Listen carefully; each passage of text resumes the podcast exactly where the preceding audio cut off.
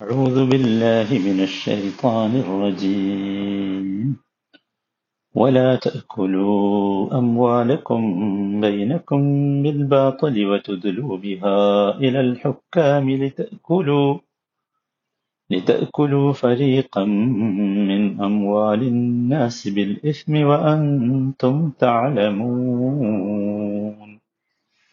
അഞ്ചാമത്തെ ദിവസമാണ് നാം ഈ വചനം കേൾക്കുന്നത് ഇന്ന് നമ്മൾ ഇതിന്റെ അവസാന ഭാഗത്തേക്ക് പ്രവേശിക്കും ഇൻഷാ അള്ളാഹ് വലാ തഅക്കുലു അംവാലക്കും ബൈനക്കും ബിൽ ബാത്തിൽ നിങ്ങളുടെ ധനം പരസ്പരം അന്യായമായി തിന്നരുത് وتدلوا بها إلى الحكام لتأكلوا فريقا من أموال الناس بالإثم وأنتم تعلمون ജനങ്ങളുടെ ധനത്തിൽ നിന്ന് അറിഞ്ഞുകൊണ്ട് വല്ലതും അധാർമികമായി നേടിയെടുക്കാൻ ഭരണാധികാരികളെ സമീപിക്കുകയും അരുത്. വതുദുലൂ ഇതൽ ഹുക്കാം. അതൊരു അത്ഭുതകരമായ പ്രയോഗമാണ്. തുദുലൂ ബിഹ ഇലൽ ഹുക്കാം. അതിനാണ് ഞാൻ അന്യായമായി നേടിയെടുക്കാൻ ഭരണാധികാരികളെ സമീപിക്കുക എന്നർത്ഥം പറഞ്ഞത്. മനസ്സിലായില്ലേ? തുതുലു. ദല യദുലു തുദുലു ഇതില എന്നതിൽ നിന്നാണ് അത് വന്നത്. ദൽവ് എന്ന് പറയും അറബി ഭാഷയിൽ ബക്കറ്റിന്. നമ്മൾ വെള്ളം കോരണ ബക്കറ്റില്ലേ? തെതിലു എന്ന് പറഞ്ഞാൽ ബക്കറ്റ് കയറ് കെട്ടി കിണറ്റിലിറക്കണ പണിയാണ്. ഇതില എന്ന് പറയും ആ പണിക്ക്. തെതിലു അതാണ്. സുഹാനുള്ള തെതിലു ബിഹ ഇലൽ ഹുക്കാം എന്നാ പറഞ്ഞത്. അപ്പൊ എന്തായി? ഭരണാധികാരികളുടെ അടുത്തേക്ക് വിധി പറയുന്നവരുടെ അടുത്തേക്ക് ബക്കറ്റ് ഇറക്കുകയാണ് സുഹാനല്ല എന്താ സംഗതി? വളരെ കൃത്യമാണല്ലോ. തന്റേതല്ലാത്ത ഒരവകാശം തന്റേതായി വിധിച്ചു കിട്ടാൻ വേണ്ടി ഭരണാധികാരികൾക്കോ ജഡ്ജിമാർക്കോ ഉദ്യോഗസ്ഥന്മാർക്കോ ഒക്കെ വക്കറ്റിലാക്കി കൊടുക്കൂലേ? അതന്നെ. അതിനെന്ത് പറഞ്ഞാലും ശരി. കൈക്കൂലി എന്നോ സമ്മാനം എന്നോ എന്ത് പറഞ്ഞാലും ശരി. അതാണ്. അതൊരു ഭയങ്കര പേടിക്കേണ്ട സംഗതിയാണ്. നോക്കൂ എല്ലാവരും ശ്രദ്ധിക്കണം. അപ്പൊ എന്താ സംഭവിക്കണം? അങ്ങനെ ചെയ്താൽ ന്യായമല്ലാതെ അധാർമികമായി ഒരു വിഭാഗം ജനങ്ങളുടെ അവകാശം നിങ്ങൾ തിന്നാൻ വേണ്ടിയല്ലേ? നിങ്ങൾക്ക് നേടാൻ വേണ്ടിയല്ലേ അങ്ങനെ ചെയ്യുന്നത് വാഞ്ചു താലമോ നിങ്ങളുടേതല്ല നിങ്ങൾക്ക് അറിയാം അറിഞ്ഞുകൊണ്ട് തന്നെയാണ് നിങ്ങൾ അങ്ങനെ ചെയ്യുന്നത്. സഹോദരന്മാരെ ശരിക്ക് ശ്രദ്ധിക്കണം. ശരിക്ക് ശ്രദ്ധിക്കണം. ഇവിടെ നോക്കൂ. ഇവിടെ ഒരു സമ്പത്ത് അല്ലെങ്കിൽ ഒരു അവകാശം നമ്മുടേതല്ല എന്നറിഞ്ഞുകൊണ്ട് അതുമായി ബന്ധപ്പെട്ട ഉദ്യോഗസ്ഥന്മാരെ അല്ലെങ്കിൽ ഭരണാധികാരെ ജഡ്ജിമാരെയൊക്കെ പണം കൊടുത്ത് സ്വാധീനിച്ച് അത് നമ്മളുടേതാണ് എന്ന് വിധി പുറപ്പെടുവിക്കാം. അതുകൊണ്ട് അത് നമ്മുടേതാവോ? ഇല്ലല്ലോ. ഇല്ല. ആവൂല. അതും ബാത്തിലാണ്. അതും ബാത്തിലാണ്. അത് നമ്മൾ മനസ്സിലാക്കണം.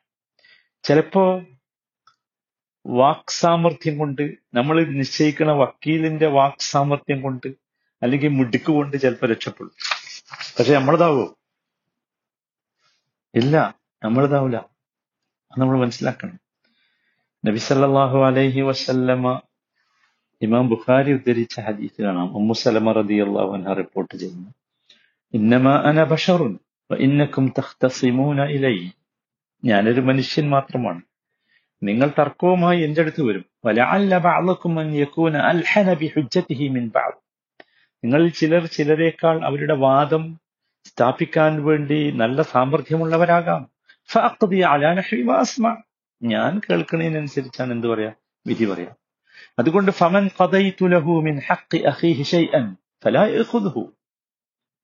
അതുകൊണ്ട് ആരുടെയെങ്കിലും തന്റെ സഹോദരന്റെ ഒരു അവകാശത്തെ ഞാൻ നിങ്ങൾക്ക് വിധിച്ചു തന്നാൽ നിങ്ങളത് സ്വീകരിക്കാൻ പാടില്ല. അവനത് സ്വീകരിക്കരുത്. മിനൻ ഞാൻ നരകത്തിൽ നിന്നൊരു കഷ്ണാണ് അവന് മുറിച്ചു കൊടുക്കുന്നത്. ഇവനറിയാം എന്ത്? എനിക്കുള്ള അവകാശമല്ല. പക്ഷെ നബി കിട്ടി നബി പറഞ്ഞു കിട്ടിയില്ലേ? കോടതി പറഞ്ഞു കിട്ടിയില്ലേ? അതാണ്. ഇതൊരു കനത്ത താക്കീതാണ്. ആർക്കെന്ന് വെച്ചാൽ വക്കീലന്മാരെ വെച്ച് ഏതും അനർഹമായി കൈവശപ്പെടുത്താൻ കഴിയും. സഹോദരന്മാരെ അങ്ങനെയുള്ളവർക്കുള്ള ഒരു താക്കീതാ നോക്കൂ ഈ ലോകത്തെ ജഡ്ജി വിധിച്ചതുകൊണ്ട് ഒരാളുടെ മുതൽ മറ്റൊരാൾ മറ്റൊരാളുടേതാകാതിരിക്കുവോ? ഇല്ല ജഡ്ജിയെ സംബന്ധിച്ചിടത്തോളം കേട്ടത് മനസ്സിലാക്കിയ അനുസരിച്ച് വിധിക്കാൻ പറ്റൂ. അത്രേ പറ്റൂ. ഇനി നമ്മൾ പണം കൊടുത്ത് ജഡ്ജിയെ സ്വാധീനിച്ചാൽ പോലും അതാണ് മറ്റൊരു വിഷയം. അപ്പോ അങ്ങനെ വിധിച്ചു കിട്ടിയാൽ തന്നെ അതെന്താവില്ല നമ്മളതാവില്ല അത് നമ്മൾ മനസ്സിലാക്കണം. എല്ലാ രഹസ്യങ്ങളും അറിയുന്ന അള്ളാഹു സുബ്ഹാനഹു താല അവൻ അറിയ അവൻ അറിയാലോ? അവന്റെ കോടതിയിൽ നോക്കൂ ആർക്കനുകൂലമായിരിക്കും വിധി എന്നാണ് കേസ് കൊടുക്കുന്നതിന് മുമ്പ് ആലോചിക്കേണ്ടത്. നമ്മൾ ജഡ്ജിന്റെ അടുത്ത് സോറി നമ്മുടെ വക്കീലിന്റെ അടുത്ത് ചെന്നിരുന്ന് നമ്മൾ ന്യായം പറഞ്ഞു കൊടുക്കുന്നതിന് മുമ്പ് ആലോചിക്കേണ്ടത് അല്ലെങ്കിൽ വക്കീൽ നമുക്ക് ഇങ്ങോട്ട് അഡ്വൈസ് ചെയ്യുന്നതിന് മുമ്പ് നമ്മൾ ആലോചിക്കേണ്ട കാര്യം അതാണ്. എല്ലാ രഹസ്യങ്ങളും അറിയുന്ന അല്ലെ? യഥ അർഹിക്കുന്നത് മാത്രം വിധിച്ചു കൊടുക്കുന്ന അള്ളാഹുവിന്റെ കോടതിയിൽ ആർക്കനുകൂലമായിരിക്കും വിധി. അവിടെ തന്റെ വാദം അംഗീകരിക്കുമെന്ന് ഉറപ്പുണ്ടെങ്കിലേ നമ്മൾ മനുഷ്യരുടെ കോടതിയെ സമീപിക്കാം. നമ്മൾ ശരിക്കും ശ്രദ്ധിക്കണം സ്വാതന്ത്ര്യമാനെ. ഇത് ഭയങ്കര അപകടകരമായ ഒരു സംഗതിയാണ്. അല്ലേ? കേസ് മതസംഘടനകൾ പോലും കേസുകളുടെ പിന്നാലെയാണ്. വലിയ പണം കൊടുത്ത് വക്കീലന്മാരെ വെച്ച് എങ്ങനെയാണ് ഈ മതത്തിന്റെ സംഘാടകർക്ക് ഇത് കഴിഞ്ഞ് എനിക്ക് മനസ്സിലാകുന്നത് ഈ ആയത്ത് ആരും കണ്ടില്ലേ?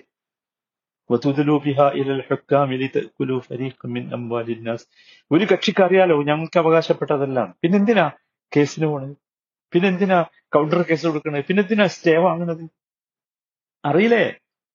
അപ്പൊ എന്താ പ്രശ്നം? നമ്മൾ മനസ്സിലാക്കണ്ടേ നബിസ് അലൈഹി സ്വലമയുടെ കാലത്ത് നടന്നൊരു സംഭവം അതിമനോഹരമാണ് ആ സംഭവം. അത് നമ്മൾ മനസ്സിലാക്കണം. മുസലമ റളിയല്ലാഹുന ആ സംഭവം റിപ്പോർട്ട് ചെയ്യുന്നുണ്ട്. നബിയുടെ സന്നിധിയിൽ ഞാൻ ഒരിക്കൽ ഇരിക്കുമ്പോൾ ഒരു അനന്തരാവകാശത്തെ കുറിച്ചുള്ള ഒരു കേസുമായി വന്നു. രണ്ടാളുകൾ തമ്മിൽ തർക്കമായി. കേസ് കേട്ടിട്ട് നബി വിധി പറഞ്ഞു. നബി വിധി പറഞ്ഞിട്ട് നബി ഒരു പ്രസ്താവന. ഞാനൊരു മനുഷ്യനാണ്. നിങ്ങൾ എന്നോട് കേസ് പറയുന്നു. നിങ്ങൾ ഒരാൾ അവന്റെ വാദം അവതരിപ്പിക്കുന്നതിൽ മറ്റുള്ളതിനേക്കാൾ സമർത്ഥനാവും. അപ്പോൾ ഞാൻ കേട്ടത് പ്രകാരം അവനനുകൂലമായിട്ടായിരിക്കും വിധിക്കുക എന്നാൽ നബിയുടെ വാചകം ഞാനൊരാൾക്ക് അനുകൂലമായി അയാളുടെ സഹോദരന്റെ അവകാശം ഹനിച്ചുകൊണ്ട് വിധിച്ചാൽ അയാൾ ആ വിധി സ്വീകരിക്കരുത്. കാരണം നരകത്തിന്റെ ഒരു കഷ്ണം മാത്രമാണ് ഞാൻ അയാൾക്ക് വിധിച്ചു കൊടുക്കുന്നത്. നിങ്ങൾക്കറിയാം എന്താ സംഭവം ഉണ്ടായത് എന്നുള്ളത്? ഇത് കേട്ടപ്പോ രണ്ടാളും കരഞ്ഞു പോയി. അവരോരുത്തരും പറഞ്ഞു ഞാൻ എന്റെ സ്നേഹിതന് വിട്ടുകൊടുത്തു. അപ്പൊ നബി അവരോട് പറഞ്ഞു രണ്ടുപേരും സഹോദരങ്ങളായി പോവുക. എന്നിട്ട് സ്വത്ത് ഭാഗിച്ച് ഇഷ്ടമുള്ളത് എടുത്തുകൊള്ളുക. എത്ര മനോഹരമായാണ് അവർ പിരിഞ്ഞു പോയത്. അപ്പോൾ മനസ്സിലാക്കേണ്ടത് ഇത് ഉൾക്കൊള്ളാൻ നമുക്ക് സാധിക്കണം.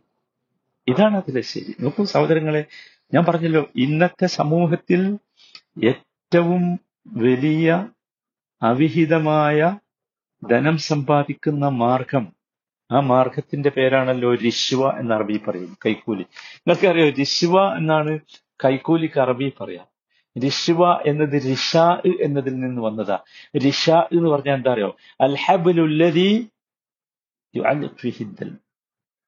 നമ്മളെ ബക്കറ്റ് കെട്ടുന്ന കയറിന്റെ പേരാണ് എന്ത്? റിഷ സുബാനല്ല സുബാനല്ല അതാണ് കൈക്കൂലി. ആ കൈക്കൂലിയെ കുറിച്ചാണ് ഈ പറഞ്ഞത്. കൈക്കൂലി കൊടുത്ത് എന്തും എന്താക്കാം? സ്വന്തമാക്കാം. അവിടെയാണ് മനുഷ്യനുള്ളത്. അല്ലെ? ശരിക്കും നമ്മൾ ആ വിഷയം മനസ്സിലാക്കണം. നോക്കൂ ശുപാർശയുണ്ട്. ശുപാർശ എന്ന് പറഞ്ഞ സാധനമുണ്ട്. ശുപാർശ നല്ല ശുപാർശയും ചീത്ത ശുപാർശയും ഉണ്ട്. നന്മയ്ക്ക് വേണ്ടി സഹായിക്കുന്നത് നല്ല ശുപാർശയാണ്. ചീത്ത കാര്യങ്ങൾക്ക് വേണ്ടി വർത്തമാനം പറഞ്ഞു കൊടുക്കുന്നത് ചീത്തയായ പിന്നെ ശുപാർശയാണ്. അപ്പൊ മറ്റുള്ളവരുടെ അവകാശത്തെ ഹനിക്കാതെ ഒരു നന്മയ്ക്ക് വേണ്ടി ശുപാർശ നടത്തുന്നത് നല്ലതാണ്. കുഴപ്പമൊന്നുമില്ല. മനസ്സിലായി? എന്നാൽ കൈക്കൂലിയാണ്. കൈക്കൂലി എന്ന് പറഞ്ഞാൽ എന്താ? മറ്റുള്ളവരുടെ ഒരവകാശത്തെ തനിക്ക് അവകാശപ്പെട്ടതല്ല.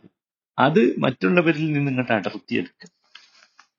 ഏതുപോലെ എന്ന് വെച്ചാൽ ജഡ്ജിക്ക് കൈക്കൂലി കൊടുക്കുക. ജുഡീഷ്യറിയിൽ കൈക്കൂലി വല്ലാത്തൊരു അബദ്ധമല്ലേ എന്തിന്?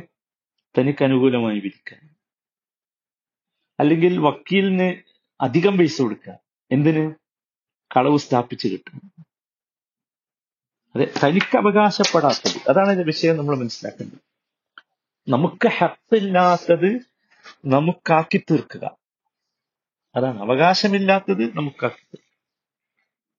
കാരണം മറ്റുള്ളവരുടെ അവകാശത്തെയാണ് അവിടെ ഹനിക്കുന്നത്. ഇത് ഇസ്ലാമിൽ ഖബായിറുകളിൽപ്പെട്ടതാണ് മഹാപാപങ്ങളിൽപ്പെട്ടതാണ്. നബി സല്ലല്ലാഹു അലൈഹി വസല്ലം പറഞ്ഞത് ലാനത്തുല്ലാഹി അല റാശി വൽ മുർത്തശി. കൈക്കൂലി വാങ്ങുന്നവനും കൊടുക്കുന്നവനും ശാപം എന്നാണ്. സഹിഹായ ഹദീസ. നമ്മൾ മനസ്സിലാക്കണം. മനസ്സിലായി? അപ്പോ നമുക്ക് അവകാശപ്പെടാത്തത് നേടിയെടുക്കാൻ വേണ്ടി കൊടുക്കുന്നത് എന്താണ്? കൈക്കൂലി. എന്നാൽ ഒരു സംഗതി ഞാൻ ഈ സാന്ദർഭികമായി പറയാം.